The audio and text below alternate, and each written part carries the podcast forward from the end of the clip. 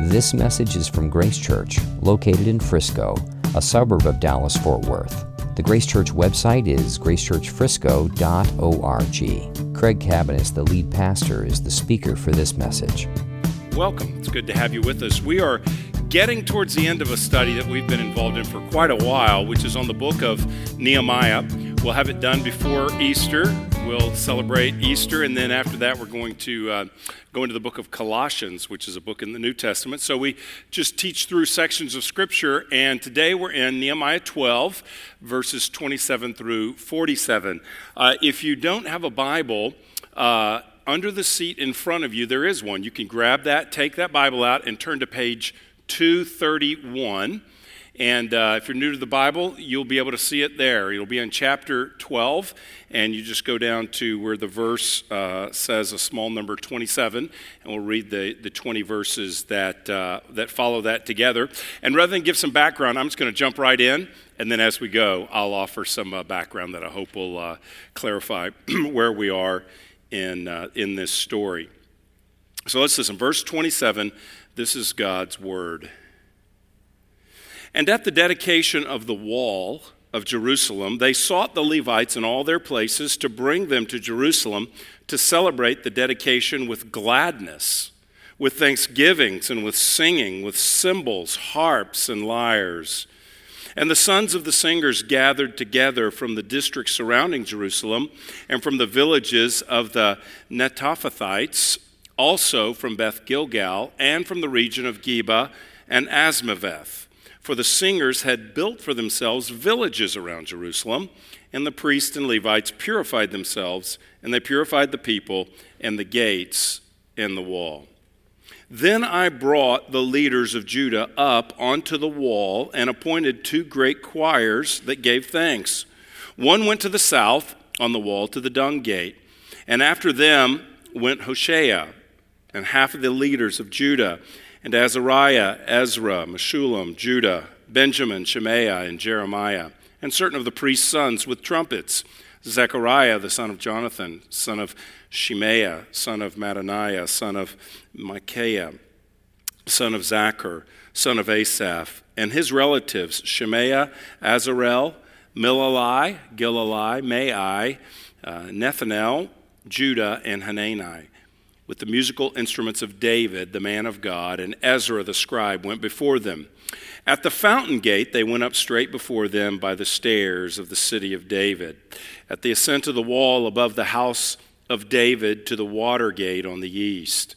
The other choir of those who gave thanks went to the north, and I followed them with half of the people on the wall above, the tower of the ovens, to the broad wall, and above the gate of Ephraim, and by the gate of Yeshana and by the, gate, by the fish gate and the tower of Hananel and the tower of the hundred to the sheep gate, and they came to a halt at the gate of the guard. So both choirs of those who gave thanks stood in the house of God, and I and half of the officials with me, the priest Eliakim, Maaseiah, Miniamin, uh, Micaiah, Elioenai, Zechariah, and Hanani with trumpets, and Maaseiah, Shemaiah, Eleazar, Uzzi, Jehohanan, Malchijah, Elam, and Ezer. And the singers sang with Jezrahiah as their leader. And they offered great sacrifices that day and rejoiced, for God had made them rejoice with great joy. And the women and children also rejoiced, and the joy of Jerusalem was heard far away. On that day, men were appointed over the storerooms, the contributions, the firstfruits, and the tithes, to gather into them the portions required by the law for the priests and for the Levites, according to the fields of the towns. For Judah rejoiced over the priests and the Levites who ministered. And they performed the service of their God and the service of purification, as did the singers and the gatekeepers, according to the command of David and his son Solomon. For long ago, in the days of David and Asaph, there were directors of the singers, and there were songs of praise and thanksgiving to God. And all Israel in the days of Zerubbabel and all in the days of Nehemiah gave the daily portions for the singers and the gatekeepers. And they set apart that which was for the Levites, and the Levites set apart that which was for the sons of Aaron. Let's pray. Lord, we thank you for this text. And we believe you have something for us today in this text. And we simply ask that you would enable us to bridge the gap of history and geography and culture to a time long ago that we might see you in this passage, that we might see your heart for us in this passage, that we ultimately might see the Lord Jesus Christ reflected through the truth of this passage as well. So, Lord, speak to us, give us ears to hear, and show us your faithful character today, we pray. In Jesus' name, amen. Well, one of the most basic sort of steps of biblical interpretation is to look for repetition in a passage. So if we call out all these sort of cumbersome names, uh, without question, the best is Milalai and Gilalai. If you have twins, consider those names. That's beautiful. Milalai and Gilalai. Let's love that. Uh, but if we call out these foreign names, um, and just begin to look at what the text itself says, what we see is a repetition of the kind of words that, that have to do with joy, that have to do with celebration. So it begins in verse 27 the dedication of the wall of Jerusalem. They sought the Levites in all their places to bring them to, to Jerusalem to celebrate the dedication. So they're dedicating the walls. Celebrate dedication with gladness, thanksgiving, and singing, and then it goes on to list instruments, cymbals, harps, lyres. So there is this sense of dedication. It's a, it's a ceremony to dedicate what God has done build, through them, building these walls. And there's, it's a time of celebration. It's a time of thanksgiving. It's a time of gladness, the text says. Um, we see down in verse 31 that Nehemiah brings the leaders of Judah up onto the wall and appoints two great choirs to give thanks. So he's got these singers that are going to, to all together give thanks. Again, it's a celebration um, sort of environment. Verse 43 really encapsulates kind of the vibe of the whole section. And that's when it says, And they offered great sacrifices that day and rejoiced for God had made them rejoice with great joy. This is not just rejoicing, but this is rejoicing with great joy. The women and the children also rejoice, which is just a picture of everybody present are all rejoicing. And the joy of Jerusalem was heard far away. So after the dedication, there's this tremendous celebration and joy. And after it, we even see in verse uh, 44, uh, down below it, they, they began to. Uh, sort of make provision for this joy to continue. And so they make sure that they have Levites and priests in the temple, that people are bringing gifts to sustain them so they can continue their ministry.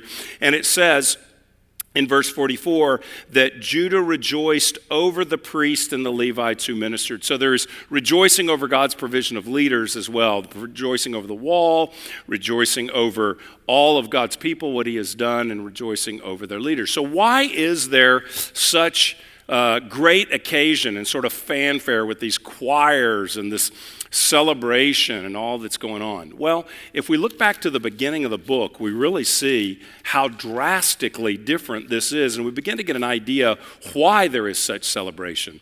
The book begins on a totally different note. It begins in a minor key with Nehemiah uh, with his people the uh, people of Judah with his people in a foreign land. He is, uh, they're in exile. Uh, they've been in exile for some time, and he is serving uh, under the king of Persia. And he gets a report that things in Jerusalem are not good. In verse 3 of chapter 1, his brother giving the report says to him, The remnant there in the province who had survived the exiles is in great trouble and shame. The wall of Jerusalem is broken down, and its gates are destroyed by fire.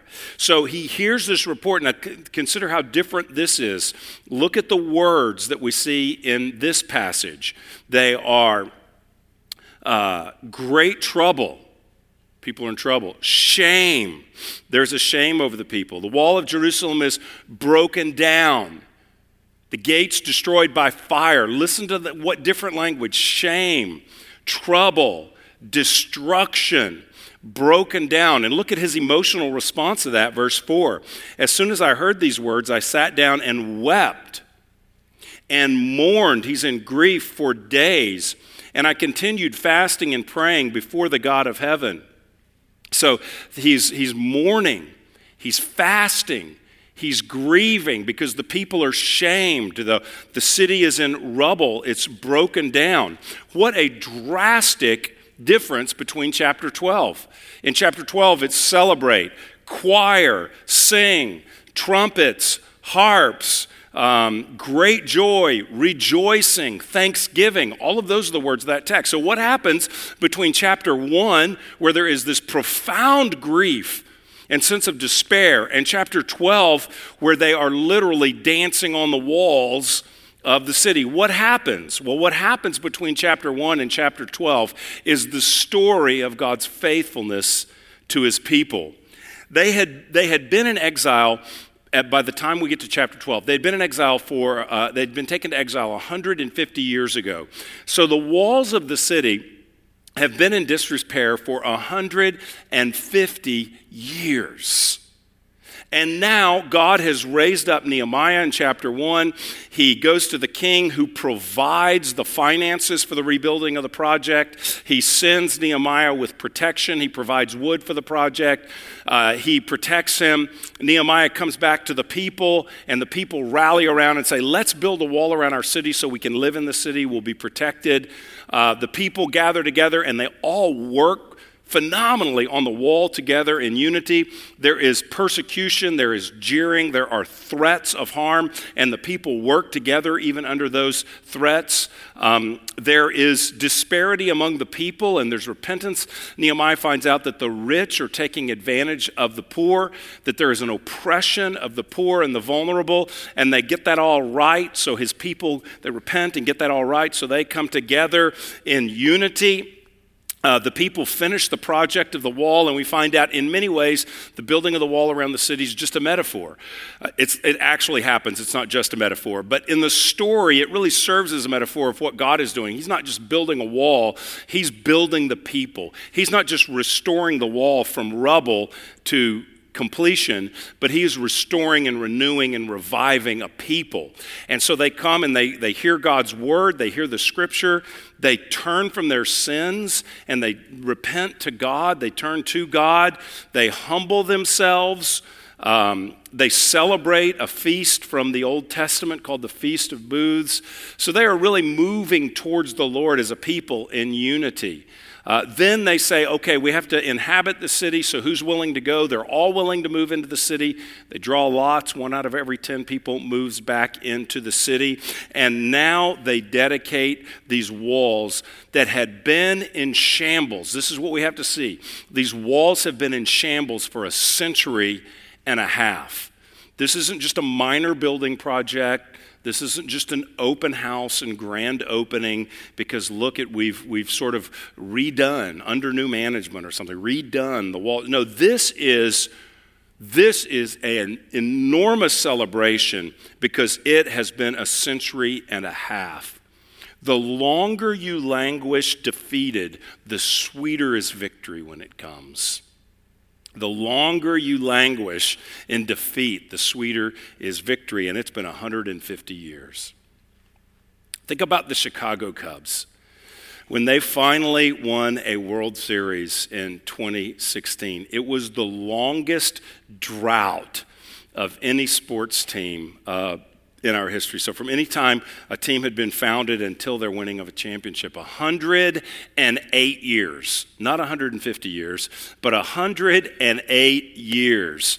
And so, if you watched that and got caught up in that, you realize that even people who didn't care for the Cubs just, just uh, jumped on the bandwagon and sort of celebrated because these poor people had been conspired to generations uh, of failure. I mean, personally, just year after year after year. And so finally they won, and this celebration was not only confined to Chicago and the loyal fans who had waited for so long, but it was really spread throughout the country where everybody was able to say, man, they sort of, after this, yeah, they sort of they sort of deserved some kind of a break for a sports town like that. And so, if you can imagine that, how much more for this God's people? That it had seemed hopeless for them. Uh, it had seemed impossible for them. They had been taken in exile, their city destroyed under the judgment of God. And this isn't God just bringing it all together. This is a statement of God's faithfulness. God fulfills his promises. And that's what they're celebrating that God said He would have a people. He promised Abraham, you will, I will build a people from you, I will give them a land, and I will bless the nations through them. And so they are, they are the people of God who are gathered together, and they are accompli- they have accomplished something great by God's grace, and they are celebrating with gratitude and with joy. So, the great joy in the passage is the result of God fulfilling his promises, that he's not left them but that He's faithful. And you know, that truth is relevant for you and me today. That truth really resonates with us that joy comes when we recognize God's faithfulness. When we can see God at work and remaining faithful to us as a church, as a people, or as an individual, it brings joy to the soul. Joy is seen, as here in this passage, with recognizing God's faithfulness in our lives. Now, let's look at the story, and then I want to come back to that point and make some application for us. Uh, we, the story starts out in verse 27 and we see they're dedicating this wall, which they've built. It surrounds the city of Jerusalem, and they go out and they seek the Levites. Levites are those who helped in temple worship. So they bring the Levites in and uh, to celebrate with gladness, with thanksgiving, with singing. It says, verse 27, uh, with cymbals, harps, and lyres. So they're going to have musical. They have musical accompaniment, and then they go out and get the sons of the singers. So they had singers that were. Um, involved in, in leading worship in the temple, and now they're going to go get their sons. The next generation's participating. Again, God faithful from generation to generation. So now we have the next generation coming. They're gathering together. They go, the singers are in, um, they're surrounding Jerusalem in villages. It says in verse 29 that the singers had built for themselves villages around Jerusalem. So this is kind of interesting that all the singers lived in these little artist enclaves around this, like the worship arts district. They just, all the worship singers lived together and uh, in these areas. So they go to those areas and say, hey, come on, it's time to uh, dedicate uh, the walls of the city. We need you with us to help lead in the singing. So they gather uh, and then they purify themselves. Verse 30 the priests and the Levites purify themselves purified the people and the gates and the wall.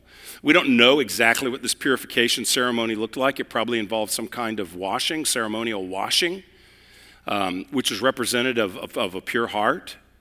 Um, that we have to, that, that, clean hands and a pure heart when we come before God in worship. And uh, we come before God as Christians in Christ, in His righteousness. Uh, but they, they, they wash to represent this purifying of themselves. And, and the walls and the gates as well. What is that saying? Well, it's saying they're, they probably just maybe, I don't know how they did this, how they purified them, but perhaps they just sort of sprinkled water at points on the wall or the gates or something like that. It's just saying this wall that God has built, this is set apart. It's material, it's not people, but it's set apart for God's purposes. This is something special uh, for God's purposes. So they were uh, celebrating uh, what God had done. And then they do something that is really amazing. Verse 31 I brought the leaders of Judah up onto the wall. So you could, there were stairs that would lead up to the top of the wall. I brought them up to the wall and I appointed two great choirs to give thanks. Now it's easy to get lost in the woods of this, like where are they going and who's with them and what's the names and the, so there's a lot of names here. But basically, here's, here's the simplified version of what happens. He gets two choirs together and puts them at different points of the wall. So one group uh, is with Ezra the scribe. We've read about Ezra if you've been tracking with us. We've read about Ezra. So Ezra takes a group at the south wall and they sort of process with these singers, with these priests, with these leaders, with all these instruments. They sort of process up to the east. And then there's another group that starts in the north and they sort of process down to the west. And so both of these groups of people are singing and celebrating together. And ultimately, they all meet. Verse 40 says, uh, so both choirs of those who gave thanks stood in the house of God. So one goes this way, one goes this way, and they kind of meet at the temple. They meet at the temple uh, where they uh, offer sacrifices and celebrate uh, what God is doing. And it's, it's fascinating. That we get a description of their instruments. Verse 35, excuse me. Uh, verse 35 tells us that the priest's sons, so we have the singer's sons singing, the priest's sons brought trumpets. So every event is more exciting with trumpets, no doubt. So they've got trumpets. And then we get this fascinating in verse 36 that they came with the musical, verse 36, with the musical instruments of David, the man of God. I think this is so important because when he says the instruments of David, this isn't just like a random reference. The point he's making, that Nehemiah, God's making to us through Nehemiah, is that they are rooted in a history. This isn't just an event like, look what we have done. We've done something new and better. This isn't your mom's city walls, and this isn't your dad's temple. We're the new generation doing our thing in our generation, rising up in our generation, doing a new thing, detached and separated from everything God's ever done before. Uh, more than one generation has viewed itself that way. But that's not what they're saying. They're saying, no, God's faithfulness is generation to generation. So we're walking around these, on these walls, not around, we're walking on these walls singing, and we've got representative of us the old school instruments from David's time. The old school instruments. We're playing those. And this is really emphasized. If you look down in verse 45, after we see they establish regular giving among the people so that what they're trying to do is maintain the worship they experienced at the dedication. It says that, uh, verse 46, years ago in the days of David and Asaph, there were directors of the singers, and there were songs of praise and thanksgiving. Okay? So they're saying, look, we're doing now what's always been done. We have a rooted history in our past, and when we remember that, what do we remember? God is faithful. God was faithful to David and the generation after him and the generation after him and the generation. God is working generation to generation. And we want to be a people who values the history of the church, well, the history of God's people going all the way back to Abraham, but, but the value the history of God's people in particular in the church, that God is faithful to us. That's why when we gather on Sundays and we sing, we often uh, most every Sunday, we're going to sing some kind of hymn. We're going to make sure we're singing something that wasn't written in the last one to five years, but something with a shelf life. Nothing wrong with reading, singing something that's very current. Nothing wrong with that if it's if it's if the lyrics are biblically faithful and true. But we want to say, hey, you know what? We want to sing things also that the church has sung for 100 years, and 200 years, and 300 years, and 400 years. And that's why we will at times uh, recite creeds or confessions, rather, together as well. Last week we did the Nicene Creed. Um, and we read a confession. Why? Because that's something that people, the church historically has said, this is a summary of the biblical understanding of who God the Father is and who Jesus the Son is and who the Holy Spirit is, is in the Apostles' Creed as well, what the church is. So the church, generations of Christians since the early, you know, for 1700 years or whatever it is, I didn't do the math in my head, but uh, have been reciting this. So we're not just the church of what's happening today but we're rooted in a history. Why? Because that reflects the faithfulness of God. That reflects that God, He's building His church. Jesus said, I will build my church, and the gates of hell will not stand against it.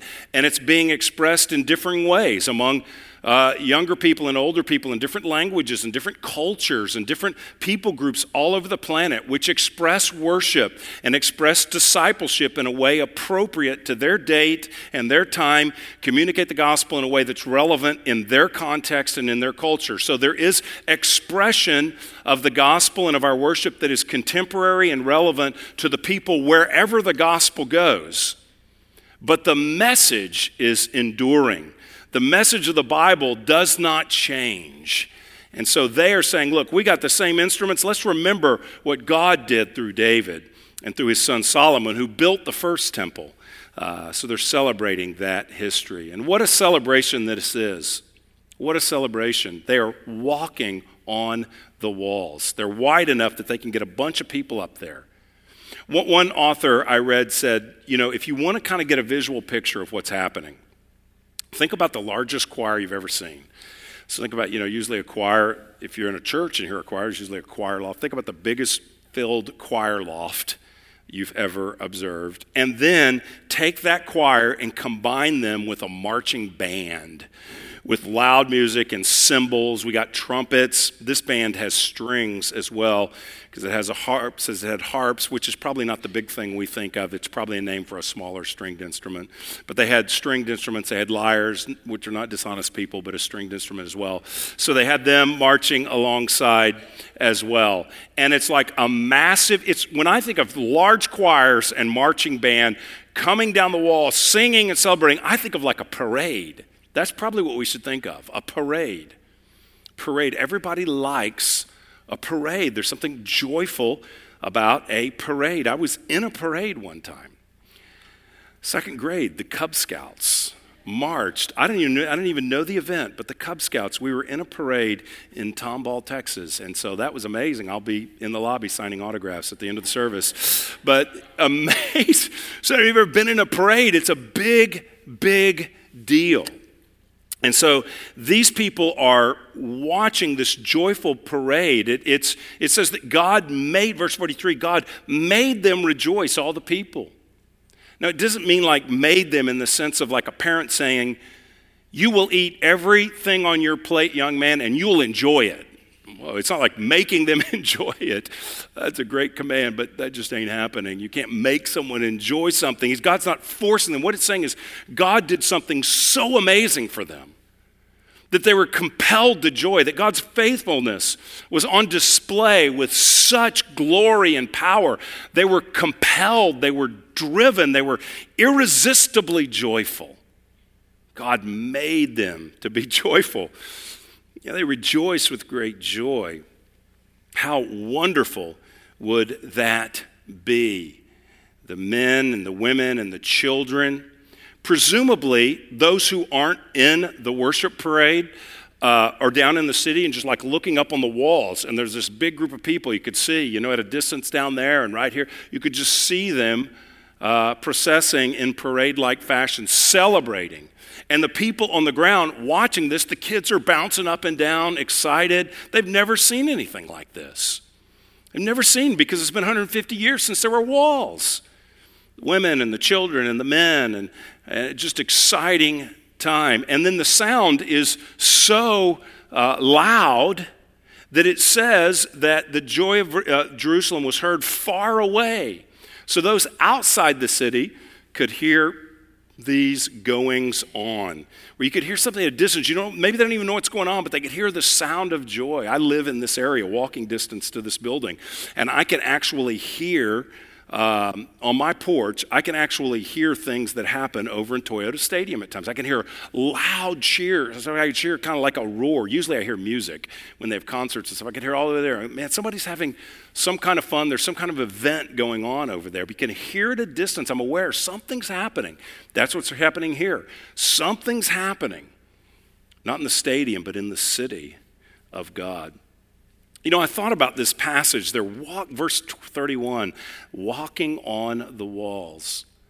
And, I wondered if anyone up there is thinking about the persecution and the opposition, not in like a self righteous, smug sort of a way, but just looking back on the opposition that they experienced. I thought, particularly as they walk on the walls, I thought about Nehemiah 4. Nehemiah 4, uh, they're getting a lot of grief for starting the project. Verse 1 Now, when Sanballat heard that we were building the wall, he was angry and greatly enraged, and he jeered at the Jews. And he said, in the presence of his brothers and of the army of Samaria, so he's mocking them in front of, a, in front of an army, so there's a, certainly a threat there, no doubt. He says, What are these feeble Jews doing? Wonder if anybody felt feeble in chapter 12 on the day of dedication. What are they doing? Will they restore it for themselves? Will they sacrifice? Will they finish up in a day? Will they revive the stones out of the heaps of rubbish and burned ones at that? This is a pile of burned stones. 150 years ago, this wall was burned, the city was burned. Are they going to revive that? Uh, actually, yes, they are. That he doesn't know that. That if he read to chapter 12, he'd find that out. Verse 3, this is the kicker. Tobiah the Ammonite was beside him and said, Yes, what they are building, if a fox goes up on it, he will break down their stone wall. I just wondered as there, if anybody's thinking about Tobiah, where's Tobiah the Ammonite? He said a fox would destroy this, and we've got scads of people walking on these walls, celebrating what God has done. We know what instruments they used trumpets, cymbals, harps, lyres, choir, singing, uh, the instruments of David from his day. We, we don't know what they sang, though. We don't know what the, the, the, text doesn't tell us what the worshipers sang as they walked around the wall. It just says the choir sang. Scholars sort of say, well, likely they were singing the Psalms because that was the Old Testament songbook, or, uh, you know, that, that's what they memorized and sang in worship. One, one scholar I read, or actually a couple, speculated, wonder if they sang as they walked around the city. Wonder if they sang Psalm 48. The scripture doesn't say they did, but I appreciate going me with this uh, thought experiment for just a second. Psalm 48, verse 12. Walk about Zion. Go around her. Zion's the city of Jerusalem. Walk about Zion. Go around her. Number her towers. Consider well her ramparts. Go through her citadels, that you may tell the next generation that this is God our God forever and ever. He will guide us forever. I sort of like to think they were singing that. Wouldn't that be powerful? You're walking on the walls and they have some familiar tune. All the Psalms were sung. So they have some familiar tune as they are marching, processing, parading, whatever word you want to use. Uh, they are saying, Go around her, go around the city. Number the towers they're looking at. Look at the towers. So they are. This, they, consider her ramparts, her citadels, that you may tell the next generation. So as they're singing and the children are, er, are watching, they are announcing to them, This is our God. This was rubble. These were burned stones. We were shamefully broken down as a city because of our sin for the last 150 years. But this is our God, the God who rebuilds the walls our God forever and ever. He will guide us forever. This is the God who rebuilds the people. And this is the God who's not just here today while we march and celebrate, but will be with us forever. So remember this, the next generation, pointing that out to them. How powerful to consider that whatever they were singing, we do know it had to do with the faithfulness of God because He is the one who had done this with great hope for tomorrow. Their celebration in the present is connected with God's faithfulness in the past uh, because they have not always been in this condition. Let's, let's make a couple of applications about this passage and about the theme of joy. I want to talk about the fact that joy comes from recognizing God's faithfulness to us as a people. We could say to us as the church. Then I want to talk about joy comes from recognizing God's faithfulness to me, to you, as an, as an individual. First of all, joy comes. Their experience in this chapter was they had joy came. God made them joyful. Joy came because they recognized God's faithfulness to his people, to us.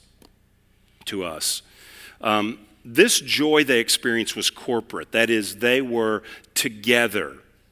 It, it, it's, it's something uh, of a marvel to consider that the joy described here has to do with all of God's people are gathered in one place celebrating what he has done. And they are experiencing a profound joy that is communal, it is together.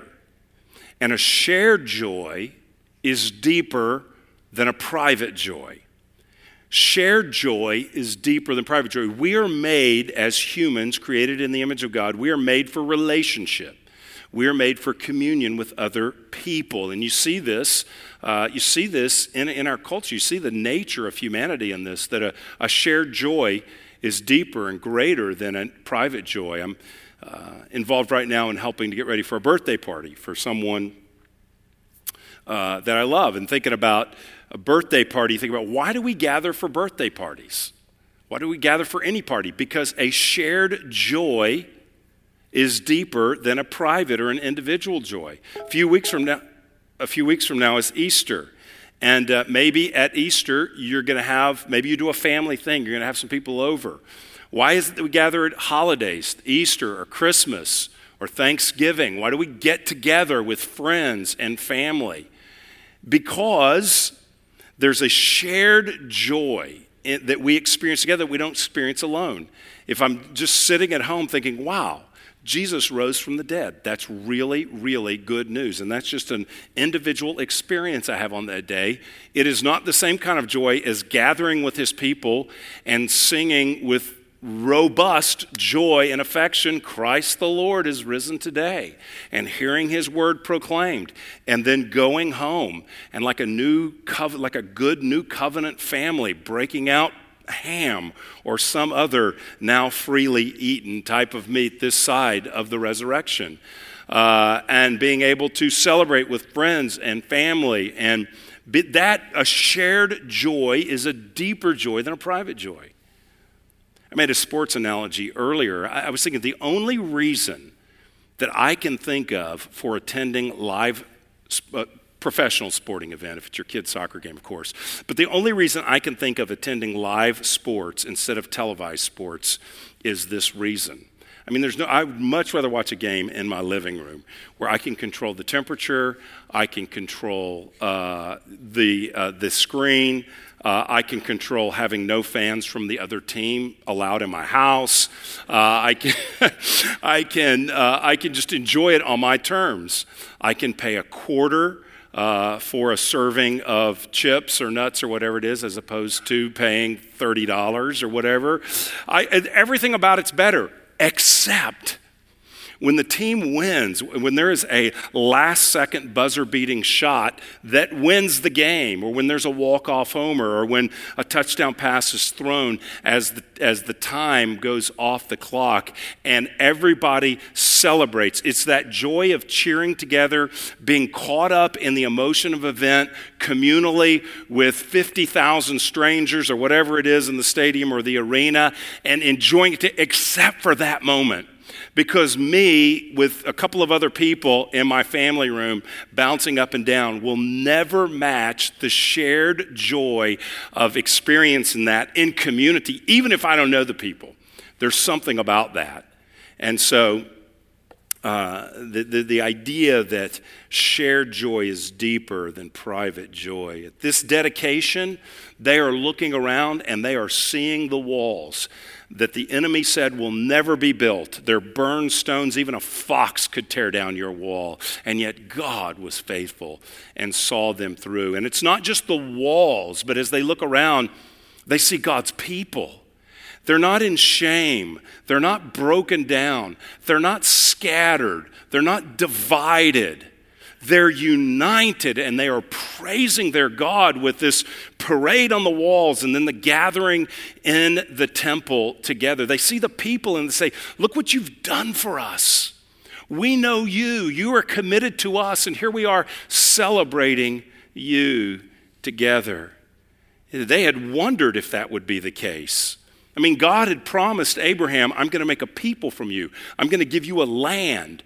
And from you, all the nations of the earth will be blessed. That means a Savior will come from your family. I'm going to do, but it didn't look like, wow, how's that going to happen? Everybody got carted off in exile. The temple was destroyed. The city was destroyed. How is God going to ever bless the nations through this people that are under his judgment? How's that ever going to happen? And then, even when a previous king let them come back, to the land to rebuild the temple. That was a slow project. And even once the temple got built, they're still not healthy. The walls are still torn down. Nobody lives in the city. The rich are oppressing the poor and taking advantage of them. It's not a good situation. God, are you ever ever going to fulfill your promises to us. And now, together, they're saying, Yes, look around, listen, see, God has been faithful to us. He promises, and He has been faithful. When we think about God's faithfulness, we think about God's promises and we think about time. over time, God fulfills His promises for us. And to this group in Nehemiah 12, about 400 years after this, little more than 400 years after this, he's going to fulfill his promise by becoming a man, the God man, Jesus Christ, who will come to give his life to die on a cross to bear our sins, to be buried and raised from the dead, so that anybody who believes in Jesus receives eternal life. We have our sins forgiven. We're given new life, new purpose. We're joined to Christ, we're joined to his people. And so now that promised Savior has come. And the message of the gospel, that good news has spread for 2,000 years, so that every Sunday when Christians gather to worship, when we gather here to worship God, it is a statement that you are faithful, God. You promised to Abraham, you built a people Israel, you promised that you would send a Savior, you came yourself in Jesus Christ, and now Jesus promised, I will build my church and the gates of hell will not prevail against it. And Lord, just the gathering here under your word, in your name, to declare your news demonstrates that you're faithful. Every Sunday when we gather, we say, God is faithful to his people, God is faithful corporately. We can look around and say, God promised that he would be in our midst midst, that He would never leave us or forsake us. Here we are, and here He is. Even under weak times, even when the church struggles, and we do, even when we're not doing great, even when we're not having our greatest impact in a surrounding culture, even when our numbers of the church are meek and our efforts are feeble, and even when we are uh, weakened by all kinds of situations, God is still with us. God is still faithful. And we, when we gather, this is why gathering together is so important because it's just the reminder that, look, it's, first of all, it's not all about me. The idea I'm spiritual, but I, I'm not into the church, I'm just into Jesus, but I'm not really into connecting with his people. The problem with that is Jesus is into connecting with his people. And if you're going to be with him and you're going to honor him, you're going to need to be with his people, who are a mess, by the way, of course. So why don't you just bring your mess and we'll just be messier together? You know, God is faithful. He wants us together because when we're together, we have a corporate awareness that He's faithful to us, that He's with us, that He's active in us and through us. He wants us to know the shared joy when we gather. The shared joy of what Christ has done for us. It's a joy that they can't even imagine ultimately. There, we have it so much better than they do. They're walking around walls, and we're standing on the rock, which is Jesus Christ, the, the, the Savior of the world that they only anticipated. We're indwelt by His Spirit. He's exalted and ruling over all. So as we gather, we, we want to ask God, give us the freedom, give us the joy, give us the rejoicing and the singing and the music that they are experienced because you have been faithful to us. Our testimony is no less. As a matter of fact, our testimony is greater because we have more evidence of God's faithfulness. We have an empty tomb to celebrate, which they didn't have at that point. Now, there's a time when the church comes together and grieves and laments and cries and weeps and there's burdens. That's in the Bible too. But we're not in that text today. We preach that text when we're in that text. But the text today is God is faithful, and there's always something to thank Him for. There's always something to be aware of. Joy comes from recognizing God's faithfulness to us, the church, and joy comes from recognizing God's faithfulness to me. I think the inverse of this is also true. Discouragement often comes when I lose an awareness of what God has done for me, and I'm only aware of how bad my circumstances are. I'm only aware of wanting something I don't have. I'm only aware that if I had that or if that worked out or that circumstance or that person, then, then I would have joy. Discouragement comes from that kind of perspective. At this day of dedication, it was easy for the people to recognize the faithfulness of God. I mean, as they're walking on the walls, they're like, we're standing on the faithfulness of God. This was rubble. Months ago, this was rubble. And we are standing, walking, singing. We got people in our city. We're in unity. It was not, you to have zero spiritual discernment, very little biblical knowledge, and you could look around and go, wow, God's faithful. But I find in my day to day life, it's very easy for me to lose sight. When I'm not in that moment, for me to lose sight of the faithfulness of God.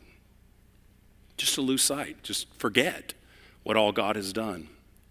This last week, I, uh, I didn't have any like one, you know, eminently tragic event, uh, but I just had one of those weeks where I feel like I was emotionally sort of down discouraged, blue. There were some things that happened outside of my control, uh, which that statement right there is an indicator. But some things happened outside of my control that were discouraging to me, disheartening. And I found myself just down some this week, you know? And uh, so it was a great week to be studying this chapter. Uh, at one level, it was a great week, but at another level, I read this go, man, I don't feel like dancing on the walls right now, you know? So at one point, based on this chapter and the kindness of the Lord, I just began to think about God's faithfulness to me. And I just began to be very specific because faithfulness isn't generic. God is generically faithful. No, God is specifically faithful. And I just began to remember some stuff, just take my eyes off the situations, and circumstances that were discouraging to me, and put my eyes on the Lord. And uh, I began to think, first of all, Lord, I'm, I know you. I, I love you. I'm messed up like you are. I, I have bad days, but you, here's the bottom line. Since my, since my young years as a kid, I've known you, I'm still here. You're still with me. I still care. I want, in my heart of hearts, I want to honor you. That didn't originate from me. That came from you. If it wasn't you who gave me, I only love you because you first loved me. That's what the Bible says. And I wouldn't love you today if you hadn't first loved me. Lord, I'm here. I'm thinking about you. I'm caring. I got my Bible open. You know, and it matters to me. That, that is huge. That is huge. And let me just go down the list. Not only do I know you, but think, think about various people in my life I can give thanks for, starting with my wife and starting with my family and just articulating some specific gratitude there to the Lord. And think about the church I'm a part of, Lord. Uh, what a privilege it is to be a member of a church and to be a part. Think of, thank of, thank you for what you are doing. I had a, I just began to thank the Lord. I had a meeting this week with somebody. I had coffee with somebody who's not a Christian. And uh, I invited this person to our Easter service. This person's never been to an Easter service in their life. And the person said, Yes, I'll come. I thought, Lord, that is something to give thanks for. Here's someone that has said, based on an invitation, they will come to hear about the resurrection. Lord, this is huge. Began to think about the, the people I serve with and, and minister, the team, the pastors, the guys, serve, the guys I serve with, and the unity and the joy that we experience together and just, just began to articulate so many different things. And here's what I felt like I felt like, you know what? As I articulate in my mind God's specific faithfulness, I mean, I went other categories as well, but as I began to see those things, it was like the wall was being built. And all of a sudden, I went from a rubble heap, chapter one, burned stones, to I feel like I'm walking on a wall. I feel like I am I'm walking on the faithfulness of God in my life because I see the faithfulness of God in my life. I don't mean to oversimplify. I'm not saying that if you go home and make a praise God list, that instantly all your problems, I'm not oversimplifying that. There are times when we are in a depression, that we are way down, that you know, that, that it's that way for a while. So I'm, I'm not trying to oversimplify this, but I am saying if there's any genuine joy to be had, not circumstantial happiness, not a momentary thrill, but if there's genuine abiding joy to be found, it's to be found connected to God and specifically His faithfulness in our lives. So, what are the walls of God's faithfulness in your life? What, what has God built so far in your life that you can stand on and go, This God has done for me? And I refuse to ignore what He's done. I'm going to remember what God has done. And I'm going to stand here and I'm going to speak what God has done and thank Him and sing. And I may get out a trumpet or whatever, but I'm going to celebrate what God has done. Listen, some of us in the room are in a really bad way. Maybe we're really discouraged. And if you're a Christian, I want to encourage you with something very basic, but I hope you'll take it to heart. You are here today. And there's something to be encouraged about that. I mean, you may say, everything in my life is going on bad. I don't sense God. He seems far from me. I feel isolated and lonely. It's been a while since I sensed the joy of the Lord. And I, man, I almost didn't even come. But you're here. And you're here on daylight saving Sunday, which is amazing. If you should have, if you could have been in the first service, uh, it was the pastors and two other people, I think, but and we had to be here. I had to preach. I thought about not coming, but uh, no, there, there was a faithful remnant that were there. But uh, but seriously, you are here. You have some interest. I mean, maybe somebody got you in a headlock and brought you, but you have some interest to be here. You have some flickering hope for God. God has not, not snuffed out your wick, as the Bible says. It may seem like a very small flame, but it is burning, and God can fan that into flame. You are here. You're hearing that God is faithful. You're hearing God's word. You're surrounded by people that care or would take it, if you let them know what's going on, would care to come around you and help. That's something. That's something. Sometimes all you can do is get up and make it, but that is, that is a sign that God has not left you, that He is faithful. Here's what I found in some discouragement this week, which didn't instantly forever go away. But I began to think, oh, yeah, situations that looked hopeless, now I'm starting to see some possibilities. I'm praying, I'm thinking.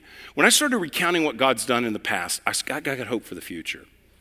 This is a biblical reality. This is also a, a, a natural observation, I would say, by common grace in the study of positive psychology, where this is, this is an, uh, an observable idea that when we are experiencing, we're caught in the grip of perhaps some type of a negative emotion, maybe it's regret for the past or bitterness or anxiety for the future, that the way the mind thinks is there's oftentimes a limiting of options and ideas moving forward. Whereas when the opposite is true, when we are influenced largely by a positive emotion like gratitude or uh, some type of hope, that there is a creativity and that the mind thinks creatively and sees options moving forward. That's just a natural observation of how we are created, but I would say there's a spiritual reality of that too. That when we have a gratitude for what God has done in the past, as we look at the future, there is a hope that comes to us, spiritually, a hope. There is, an, there is some possibility that we see. There is some creativity. There is some, oh, I hadn't thought about that before. I could, there, there is some kind of desire to move forward in hope with, with, with pathways that you hadn't seen before. And I saw pathways that I hadn't seen before in some discouraging circumstances. This is how God works when we see his faithfulness, and it's even borne out in human existence. We're created in his image. Even those who don't know him can experience some kind of, uh, some kind of, uh, of options in their thoughts when God, when we're filled with gratitude, that sort of thing. God designed us this way. So, what are the walls of faithfulness you can walk on, you can march on, you can sing on this week? How can you cultivate those? The last section, which I really didn't teach, but it's, it's just about cultivating that. After this big celebration, they say make sure everybody's giving their tithes and first fruits because we want to have the priests and the Levites there because we want them to lead uh, the people of God in worship like used to happen back in David's day. We read that. So let's, let's plan for continued joy and worship. Let's plan for that. And so that's what they do. So, how can I cultivate this moving forward? The last idea here is just how joy points others to Him. You know, I love the verse. One of my favorite verses in the whole section is verse 43. And the joy of Jerusalem was heard far away. I love that. I love that.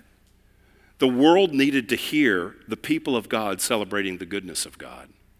What we're quick to do is condemn and judge and tell the world how bad they are and our self righteousness. And you know how many people are drawn to our scolding?